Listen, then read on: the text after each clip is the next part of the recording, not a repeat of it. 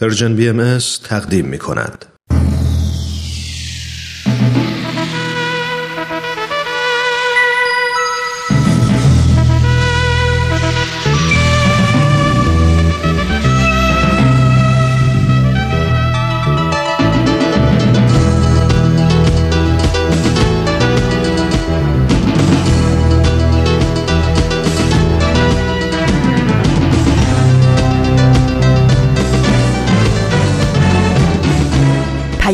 دوست.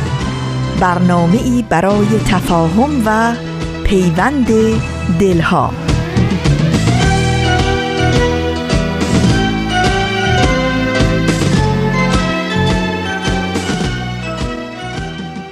محبت نور است در هر خانه بتابد. ای هر که هستی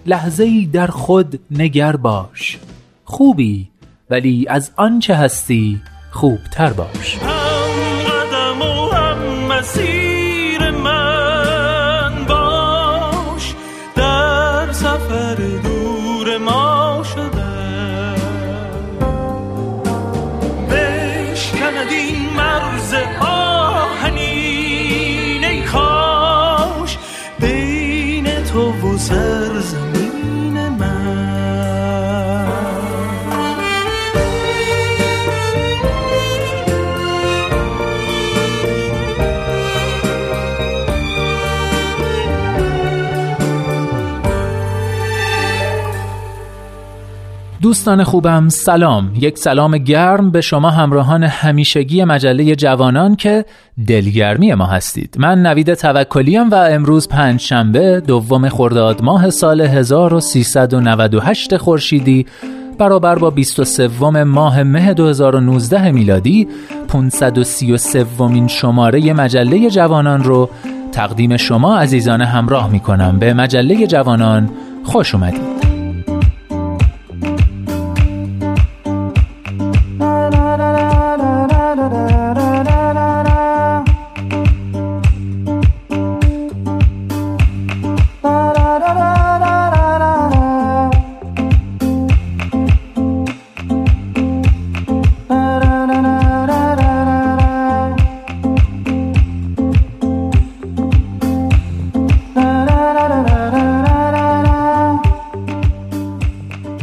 خب دوستان این شماره مجله جوانان رو هم با نقطه سرخط شروع می‌کنیم و می‌تونید بخش دوم و پایانی داستانی که هفته پیش شروعش کردیم رو بشنوید. بعد از نقطه سرخط و یه آهنگ باحال کودکان منادیان صلح رو میشنوید. سپس دمی با تاریخ پخش میشه و سرانجام با آخرین برگ مجله رو میبندیم. از اینکه تا آخرین برگ همراه ما میمونید متشکرم.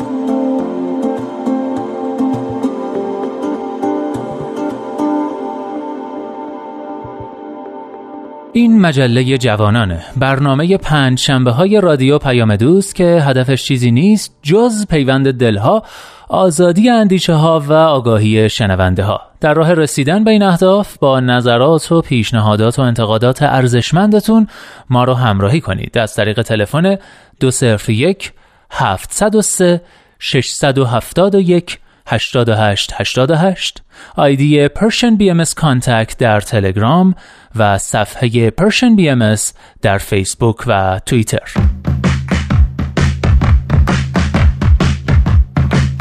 نقطه سرخط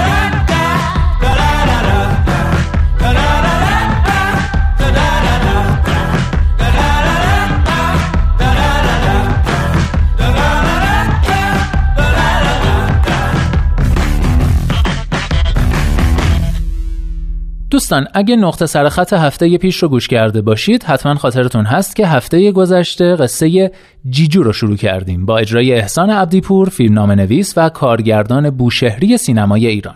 احسان تو بخش اول این قصه درباره یکی از رفیقاش حرف می‌زنه به اسم مستعار جیجو و تعریف می‌کنه این جیجو دزده خلافکاره. اما خب احسان باهاش خیلی رفیقه خیلی دوستش داره و حتی به قول خودش به اندرونی خونه احسان اینا هم راه پیدا کرده.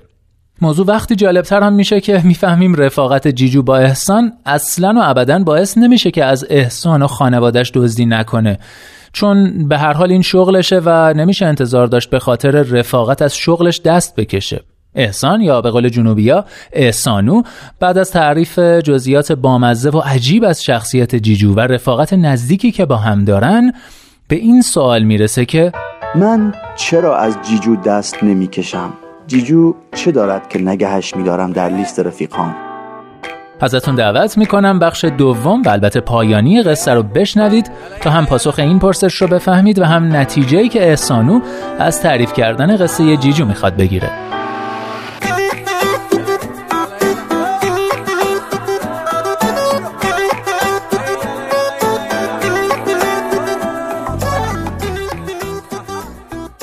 من چرا از جیجو دست نمی‌کشم؟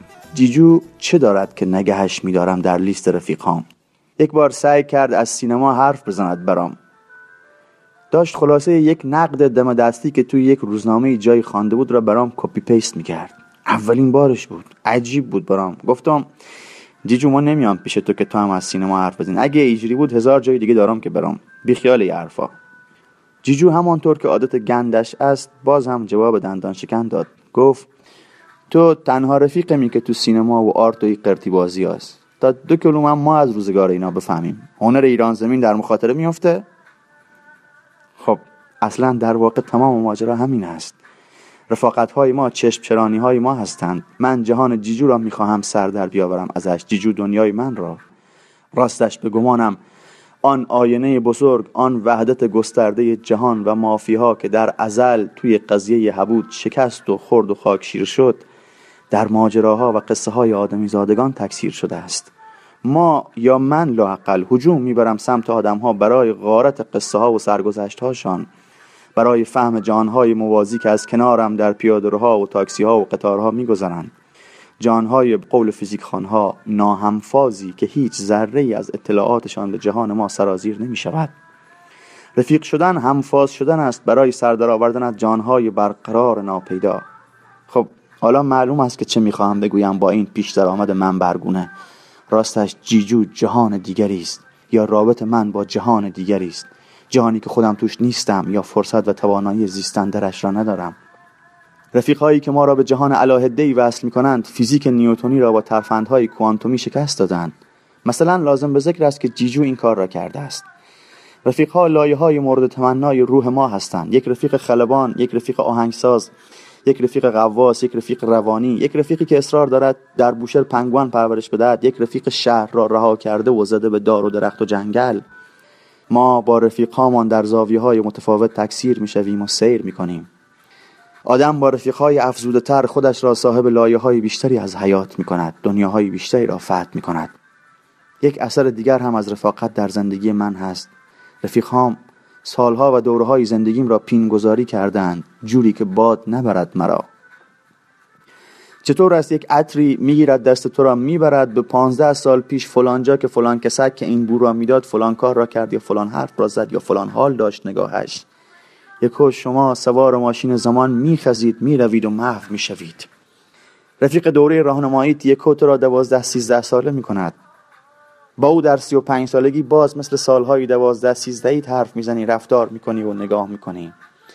رفیقهای سربازی را هر جایی نمودار عمرت ببینی باز دلت می‌خواهد بغلش کنی و یک کاری بکنی براش. باز آماده خلاف جهت چرتکه و سودها و منفعتهای زندگی از خودت چیزی خرج کنی براش. چرا؟ چون که بسیار بار نصف شب جای هم پست داده اید آمار هم را نگه داشته اید یا هر چیزی. آدم اگر رفیقهای کم یا همسان داشته باشد کتاب ماجراهای عمرش زخامت بر نمی دارد آدم جز بر تلی از ماجراهاش در گذشته نیستاده. آدم جز نتیجه ماجراهاش نیست. جز ماجرا هیچ هیچ نمیماند از آدم. آدم باید در همین عمر کم و کوتاه خیلی ویراژ ها بدهد.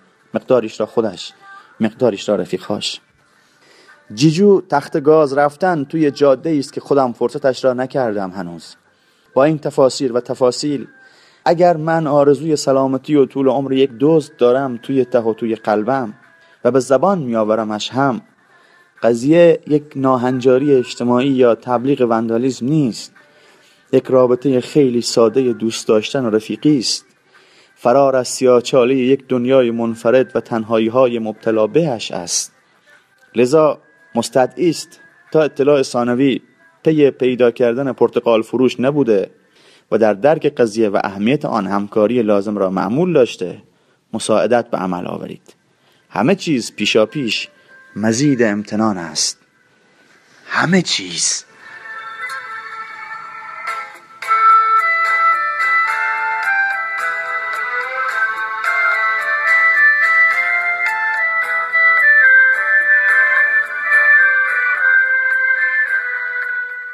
بله دوستان بخش دوم و پایانی قصه جیجو رو هم شنیدید. نوشته احسان عبدیپور با اجرای احسان عبدیپور. قصه ای که در ظاهر کلی بدآموزی داره اما در لایه های زیرینش حرف های جالبی نهفته است. امیدوارم شما هم مثل من از شنیدن این قصه با اون لحجه شیرین و لحن خاصی که احسان برای اجراش انتخاب کرده بود لذت برده باشید.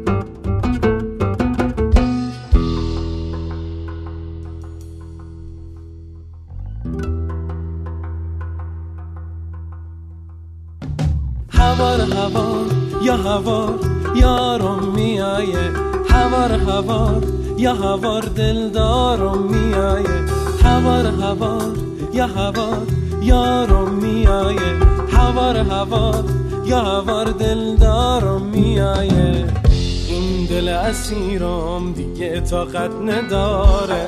دل حسرت که شمس دوریت بیزاره. یارم میایه دلدارم میایه یارم میایه میایه هوار هوار یا هوار عزیز جونم. هوار هوار یا هوار یار مهربونم. هوار هوار یا هوار عزیز جونم. هوار هوار یا هوار یار مهربونم. این دل اسیرم دیگه طاقت نداره.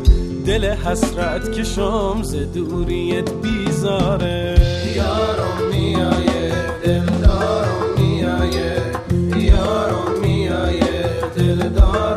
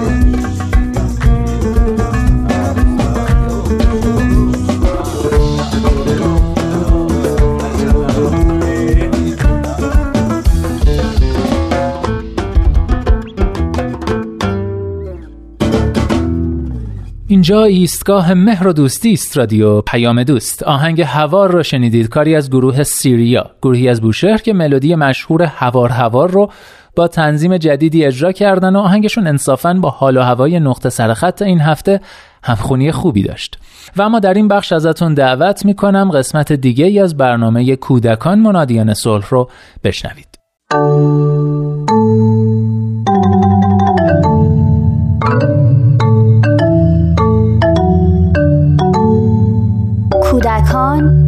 منادیان صلح.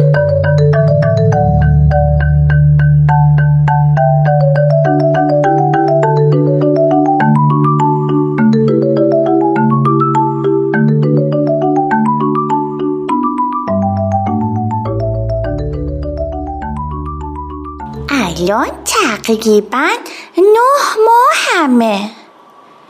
دو سه ساعت پیش مامانم همومم کرد. هموم کردن رو دوست دارم. مامانم خیلی آروم منو می‌ذاره توی وان که آبشم خیلی گرم و دلچسبه. آروم آروم با من حرف می‌زنه. تمام مدت به من لبخند می‌زنه.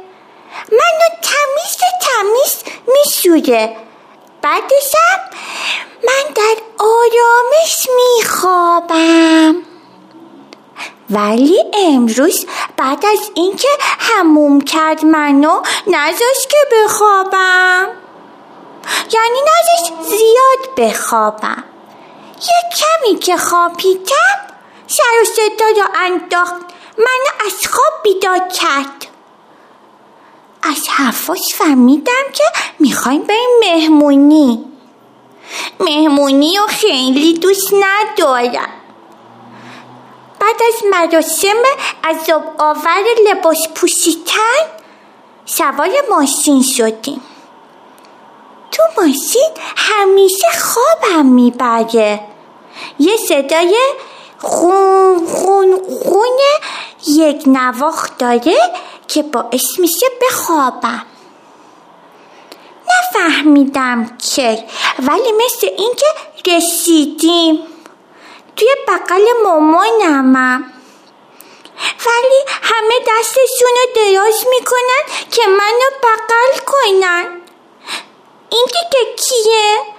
من که نمی‌دونم. میگن که دایی مامانمه. دستشو دراز کرده. داره به من لبخند می‌زنه. هی میگه بیا بیا کوچولو. نه اصلا دوست ندارم بغلش برم. نمی‌خوام بغلش برم.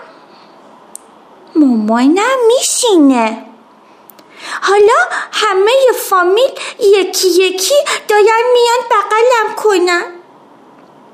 بغل هیچکی نمی‌خوام برم. فقط مامانم و بابام. حالا حتی دلم نمی‌خواد بغل مامان بزرگ من برم که اونو خیلی دوستش دارم. خیلی پیشم میاد. همه به مامانم میگن عجیبه.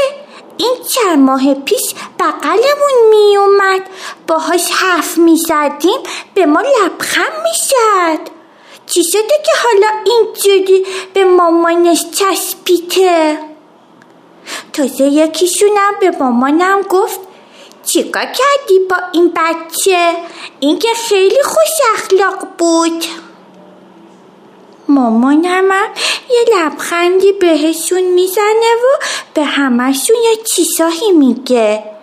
یه چیزایی در بایه قریبه ها استداب قریبگی. من که نمی‌فهمم چی میگه.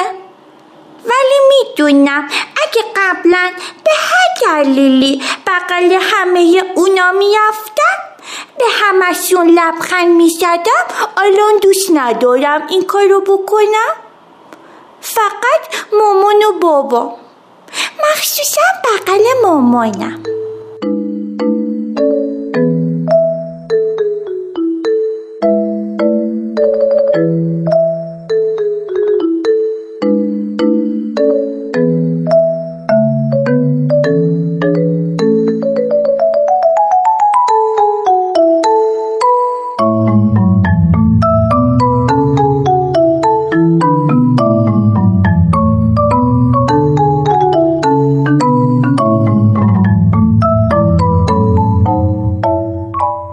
کودک اجتماعی و خوش اخلاق از هفت ماهگی به بعد ممکنه که به سختی به مادرش بچسبه و دیگه با همه خوش برخورد نباشه و به همه لبخند نزنه. به خصوص افرادی که به خوبی نمی‌شناسه و یا مدت زمان زیادی هست که اونها رو ندیده. در این سنین حتی محلهای تازه و ناآشنا باعث ناراحتی و آشفتگی کودک میشه. و به توصیه روانشناسان در این دوران باید حتی المقدور از تغییرات چشمگیر محیطی جلوگیری کرد. گرچه میزان این ترس در کودکان متفاوت هست ولی همه کودکان این ترس ها رو دارن ترس از غریبه ها و ترس از جدایی که تقریبا همزمان اتفاق میافته. ترس از غریبه ها یکی از مهمترین مراحل رشد عاطفی کودک هست و نشان از رشد ادراک اون داره. در ماهای اولیه تولد کودک فرقی بین خودش و مادر قائل نیست و در واقع مادر رو هم جزئی از خودش می‌دونه. ولی از هفت ماهگی می‌تونه آشنا و غریبه رو از هم تشخیص بده و کم کم درک می‌کنه که اون و مادرش دو فرد جدا از هم هستند. باید به خاطر داشته باشیم که گرچه با چسبیدن کودک به مادر خستگی فراوانی به اون دست میده ولی این یک دوره گذراست و نشان از سلامت کودکمون داره. همچنین باید بدونیم که در این دوران هرگز نباید به کودک فشار بیاریم که با افرادی که برای اون جدید هستند مهربان و خوشرو باشه. باید اجازه بدیم که هر زمان خودش تمایل داشت با دیگران تماس چشمی برقرار کنه و وارد تعاملی اجتماعی بشه. در این دوران کودک ما حتی ممکنه با یکی از اعضای خانواده که مدتی از اون دور بوده غریبگی کنه و به طرف اون نره. بعضی از مادران در این دوره از زندگی فرزندشون مجبور میشن تا به کارشون بازگردن. توجه به این نکته مهم هست که اگر کودک به مرحله ترس از غریبه ها رسیده باشه سپردن کودک به پرستار و یا مراقب دیگه معمولا ایجاد اشکال می‌کنه و ممکنه به سلامت روانی کودک لطمه بزنه. از این رو دقت در انتخاب پرستار و اینکه از قبل و به تدریج با اون آشنا شده باشه از اهمیت زیادی برخورداره. پرستار باید مهربان با کفایت شاد و خلاق باشه. از بودن با کودک و بغل کردن اون لذت ببره. همینطور باید این فرصت به کودک داده بشه که به تدریج با پرستار و یا مراقبش آشنا بشه. تحمیل مراقب جدید به کودک باعث آشفتگی اون خواهد شد. کودک هم با عشق و محبتی که از مادر دریافت می‌کنه اعتماد به نفس پیدا می‌کنه و می‌تونه ساعت دوری از اون رو تحمل کنه. حضرت عبدالبها در توضیح نقش مهم مادران در تربیت میفرمایند در خصوص تعلیم و تربیت اطفال نهایت همت مجرا فرمایید. اهمیت عظما دارد. همچنین تربیت بنات در نهایت آداب تا به حسن سلوک و اخلاق پرورش یابند زیرا امهات اول مربی اطفالند.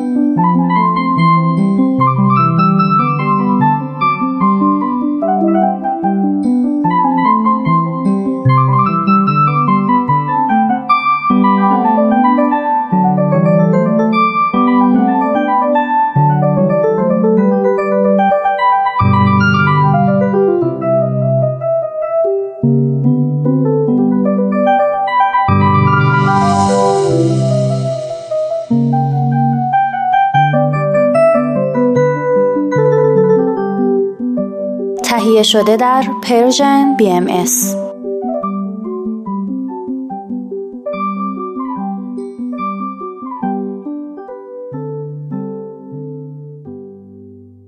و اما دوستانی که به تماشای فیلم مخصوصا فیلم های مستند علاقه دارن در جریان باشید که دو تا فیلم براتون داریم. یکی مستند خانه دوست و دیگری فیلم امیدی از ایران. جدول پخش قسمت دوم امیدی از ایران هم به این شکله.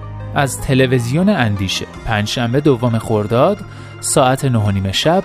جمعه سوم خرداد ساعت دوازده و نیم بعد از ظهر. سهشنبه هفت خرداد ساعت ده نیم شب.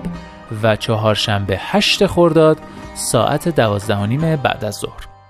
و از تلویزیون پارس شنبه چهار خرداد ساعت چهار و نیم بعد از ظهر.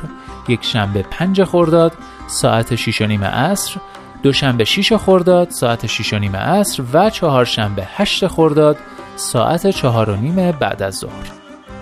امیدی از ایران تلاش می‌کنه که از طریق داستان زندگی چهار نفر متفاوت نشون بده امیدی که دویست سال پیش از ایران آغاز شد حالا در دل افراد بسیاری در بیش از 120 هزار نقطه از جهان وجود داره.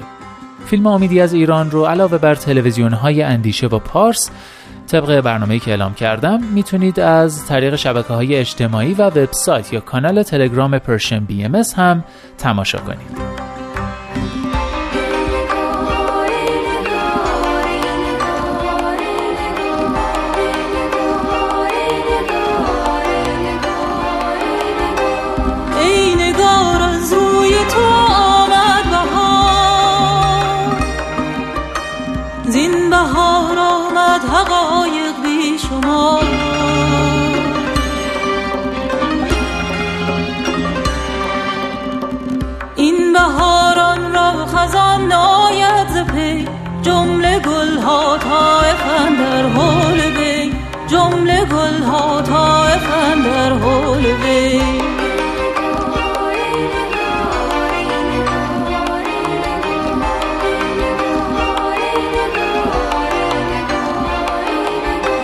آن بهار از فصل خیزد در جهان وین بهار از نور روی دل ستان وین بهار از نور روی دل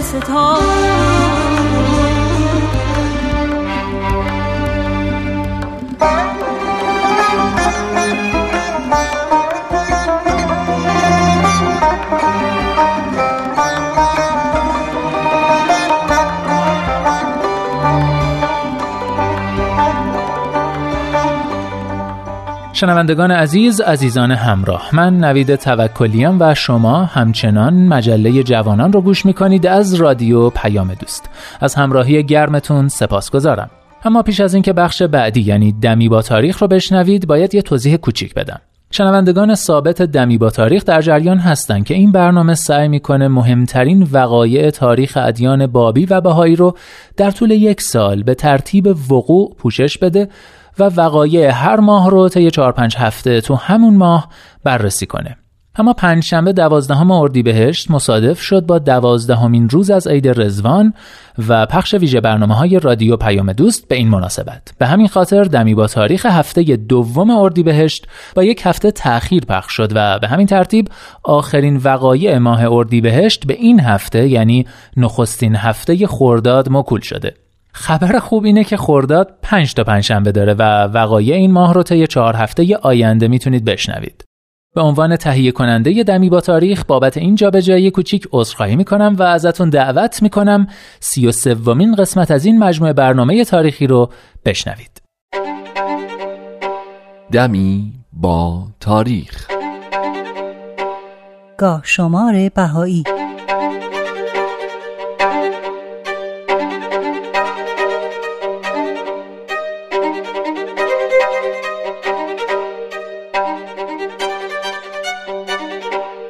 نوزده اردیبهشت 1271 خورشیدی 8 ماه مه 1892 میلادی 11 شوال 1309 هجری قمری.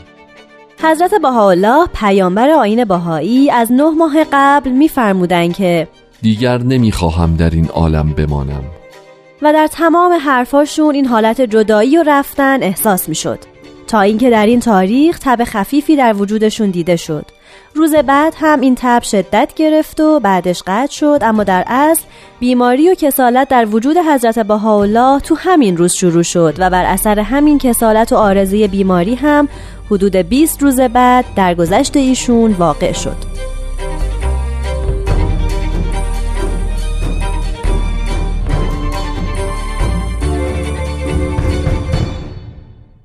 اردیبهشت 1225 خورشیدی آوریل و مه 1846 میلادی جمادی الاول 1262 هجری قمری اثر و نفوذ پیام حضرت باب و استدلالات و تفسیر آیاتی که مطرح می کردن در مردم ایران اونقدر زیاد بود که حتی سلطان ایران یعنی محمد شاه هم متوجه اهمیت مطلب شد و در صدد تحقیق بر اومد.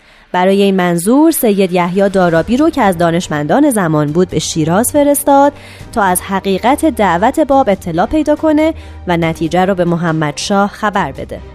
سید یحیی دارابی هم در اردیبهشت 1225 خورشیدی در شیراز و در منزل جناب میرزا سید علی خال اعظم دایی حضرت باب با ایشون دیدار کرد. شیخ علی عظیم که دوست نزدیک سید یحیی دارابی بود به او سفارش کرد که در موقع ملاقات با حضرت باب نهایت ادب رو رعایت کنه که مبادا بعدا پشیمون بشه.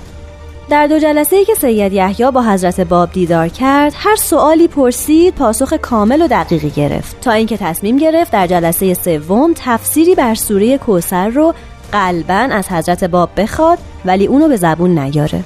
با خودش گفت که اگه باب از نیتش مطلع بشه و تفسیری متفاوت بیاره بلا فاصله صحت ادعاش رو قبول می‌کنه. همینطور هم شد و سید یحیی دارابی فرستاده ویژه محمد شاه به حضرت باب ایمان آورد.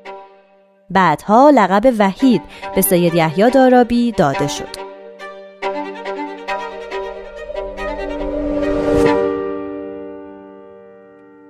21 اردیبهشت 1228 خورشیدی 11 ماه مه 1849 میلادی 18 جمادی الثانی 1265 هجری قمری. شاهزاده مهدی قلی میرزا که در واقعه قلعه شیخ تبرسی قرآن رو مهر و امضا کرده و قسم خورده بود که به اصحاب قلعه آسیبی نرسونه. تا جناب قدوس به همراه اصحاب از قلعه بیرون بیان طبق پیشبینی جناب قدوس که فقط به احترام قرآن از قلعه خارج شده بودند راه نیرنگ و خیانت در پیش گرفت و به اتفاق قدوس به بارفروش یا همون بابل امروزی اومد در بعد از ظهر 21 اردیبهشت ماه سال 1228 خورشیدی شاهزاده به همراه جناب قدوس وارد بارفروش شدند. سعید العلماء و دیگر بزرگان علمای شهر به پیشواز شاهزاده اومدن و به خاطر این پیروزی به او تبریک می‌گفتند. مردم شهر هم به پاس این پیروزی جشن گرفتن و چند مشعل روشن کردند.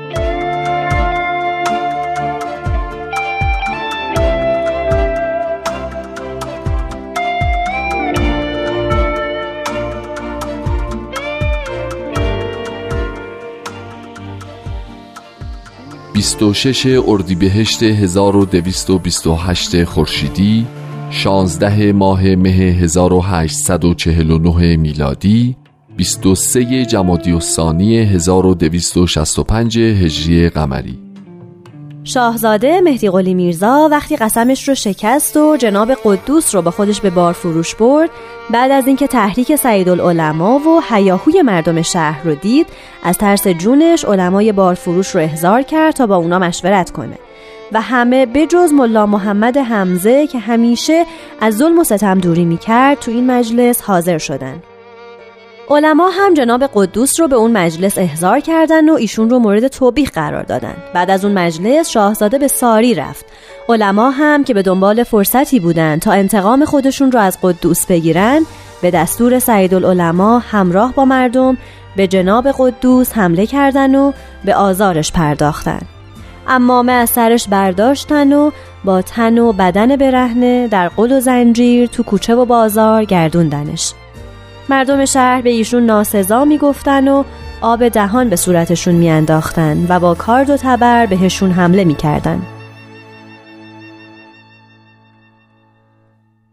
وقتی که قدوس رو با اون بدن مجروح به سبز میدون آوردن فریاد می‌زد که ای کاش مادرم اینجا بود و جشن عروسی مرا می‌دید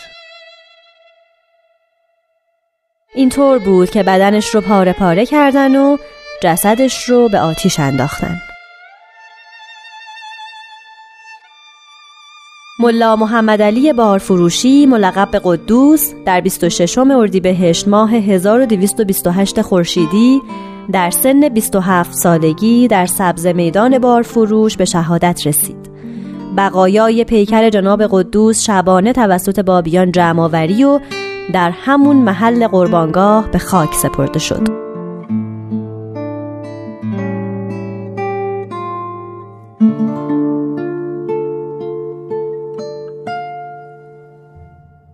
شش اردیبهشت 1229 خورشیدی 16 ماه مه 1850 میلادی چهار رجب 1266 هجری قمری ملا محمد علی زنجانی ملقب به حجت که از مجتهدین عالی قدر شیعه بود. بعد از اینکه ندای آین حضرت باب رو شنید ملا اسکندر رو برای تحقیق به شیراز فرستاد. ملا اسکندر هم بعد از دیدار با حضرت باب پیامبر دیانت بابی و مبشر آین باهایی به ایشون ایمان آورد و با لوحی از سید باب به زنجان برگشت و اون رو به حجت داد. جناب حجت هم با خوندن فقط یک صفحه از اون لوح در حضور علما به سجده افتاد و گفت که به صاحب این کلمات ایمان داره ایمان جناب حجت مایه حیرت بسیاری از علما شده بود تا اینکه خبر به گوش شاه رسید و حجت را به تهران فراخوند. جناب حجت اونجا هم در جمع علما حاضر شد و به تمامی سوالات با دلایل کافی پاسخ داد. اما عدهای از علما به مخالفت با او برخواستن و دنبال این بودن که ایشون رو نابود کنن. مجد دوله اموی ناصرالدین شاه و حاکم زنجان هم یکی از همین افراد بود که دنبال فرصتی میگشت تا حجت و یارانش رو قل و غم کنه بالاخره وقتی شدت آزار و اذیت بسیار زیاد شد جناب حجت به همراه اصحابش در قلعه علی مردان خان زنجان پناه گرفتن و به دفاع از خودشون مشغول شدند. وقتی ماموران برای بازداشت حجت اومدن اصحاب شجاع به دفاع از او پرداختن و سعی کردن مانع این کار بشن. در این گیرودار بود که جناب شیخ محمد توپچی اسیر شد. معموران سرش رو شکستن و اونو به دارالحکومه بردن. یکی از علمای زنجان با قلم تراش سینه شیخ رو مجروح کرد و خود حاکم زنجان هم با شمشیر ضربه محکمی به دهانش زد. سایر علمای حاضر در دارالحکومه هم با هر سلاحی که داشتن به جان شیخ محمد مظلوم افتادن و با نهایت بیرحمی او رو به قتل رسوندن. شیخ محمد وقتی داشتین بلایا رو تحمل می کرد گفت خدایا تو را شکر می کنم که تاج شهادت بر سرم گذاشتی. شیخ محمد توپچی نخستین فردی بود که در تاریخ 26 اردیبهشت 1229 در واقعه زنجان به شهادت رسید.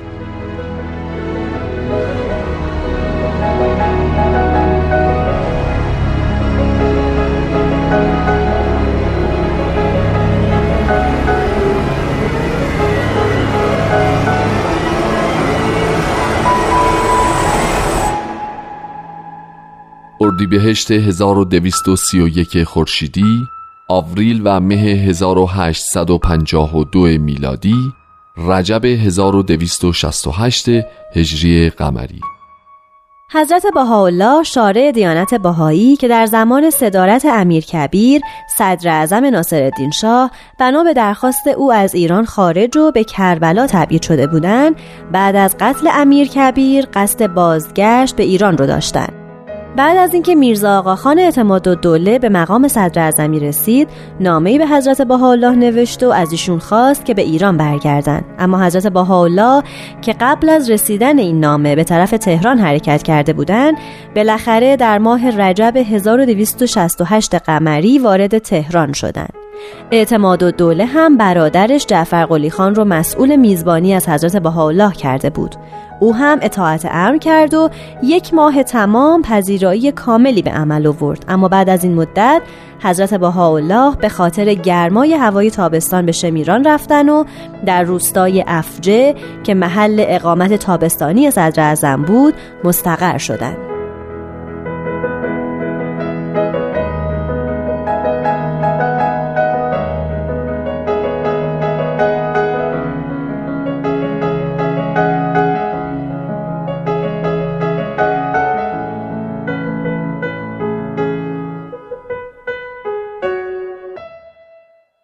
آخرین برگ.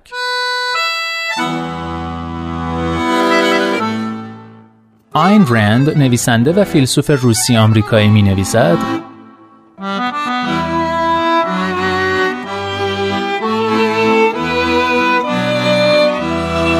هرگز اجازه نده آتش درونت خاموش شود. با تلعلوی بی همتا در باطلاقهای نومید کننده شایدها و نبایدها و غیر ممکنها بدرخش. مگذار قهرمان وجودت در حسرت آن زندگی که سزاوارش بودی و هرگز به آن نرسیدی فرسوده شود. جهانی که آرزویش را داری قابل دست یافتن است وجود دارد واقعی است ممکن است و متعلق به توست.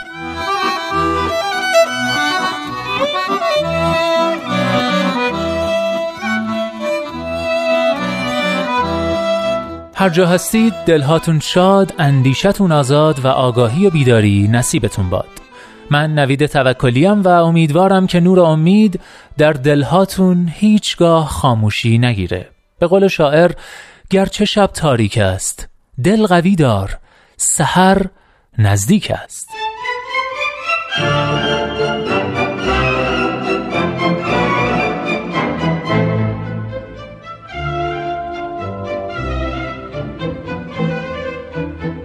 لحظه هاتون پر امید. ای دوست در روزه قلب جز گل عشق مکان